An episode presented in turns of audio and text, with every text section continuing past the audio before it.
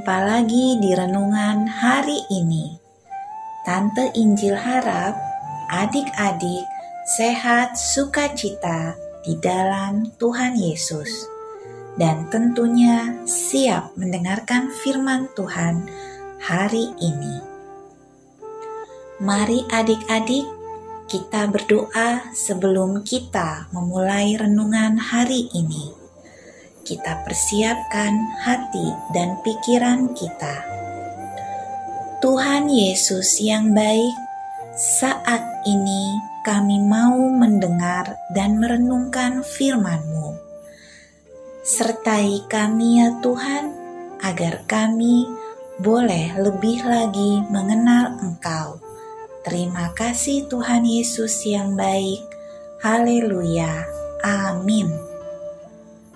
Mari adik-adik kita buka Alkitab kita. Firman Tuhan hari ini diambil dari Lukas 2 ayat 21 sampai 40. Dan ketika genap delapan hari dan ia harus disunatkan, ia diberi nama Yesus yaitu nama yang disebut oleh malaikat sebelum ia dikandung ibunya.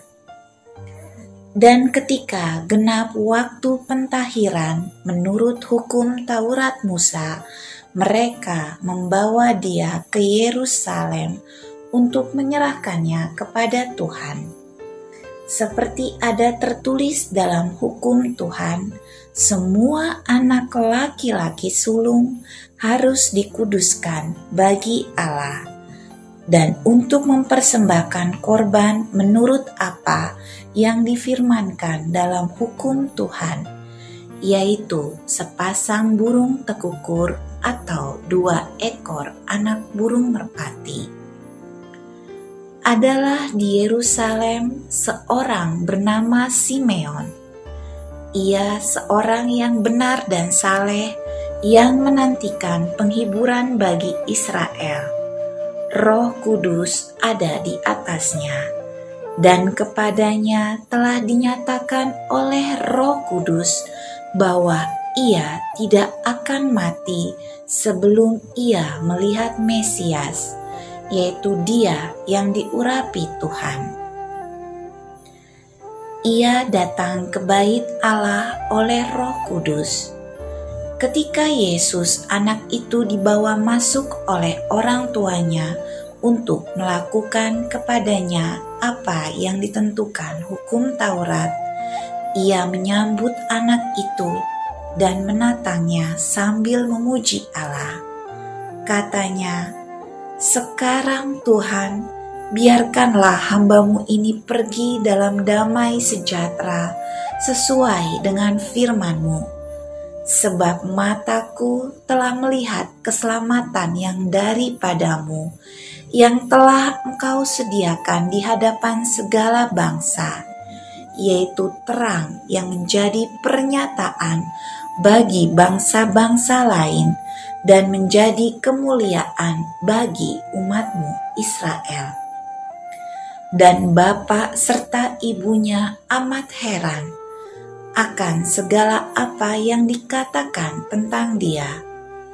Lalu Simeon memberkati mereka dan berkata kepada Maria, ibu anak itu, "Sesungguhnya anak ini ditentukan untuk menjatuhkan atau membangkitkan banyak orang di Israel." Dan untuk menjadi suatu tanda yang menimbulkan perbantahan, dan suatu pedang akan menembus jiwamu sendiri, supaya menjadi nyata pikiran hati banyak orang. Lagi pula di situ ada Hana, seorang nabi perempuan, anak Fanuel dari suku Asher. Ia sudah sangat lanjut umurnya.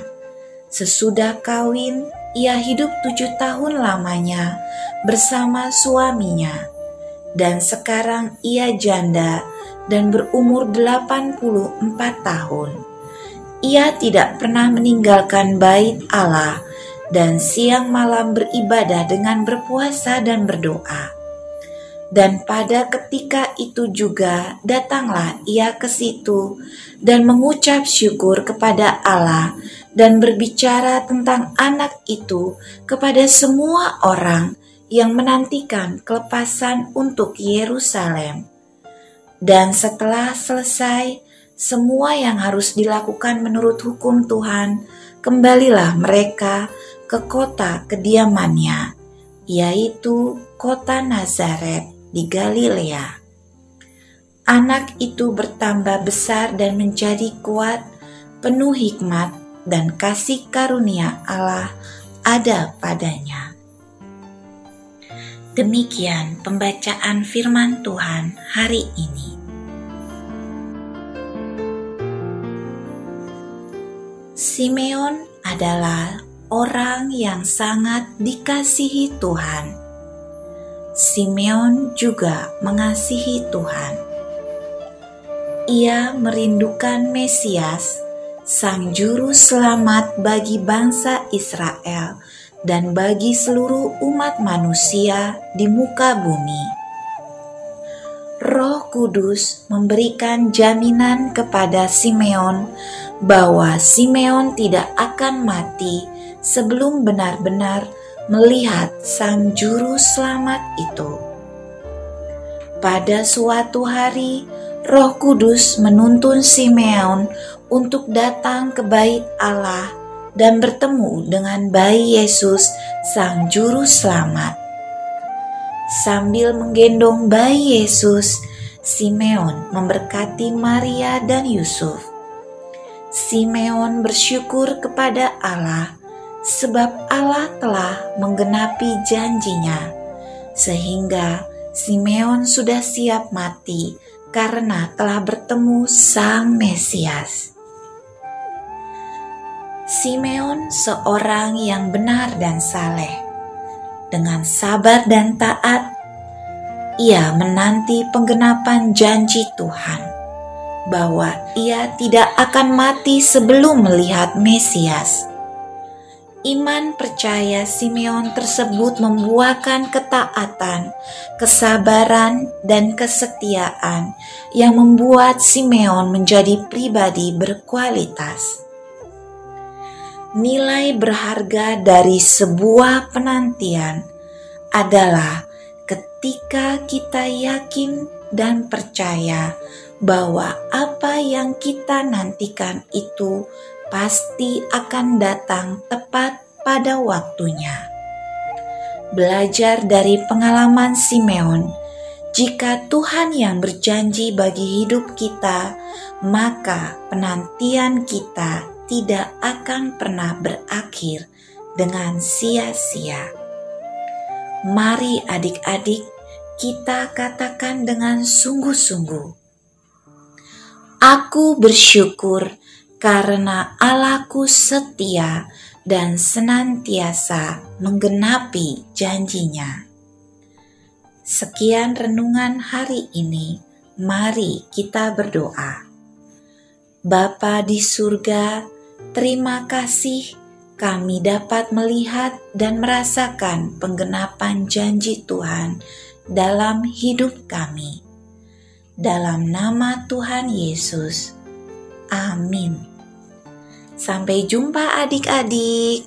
Tuhan Yesus memberkati.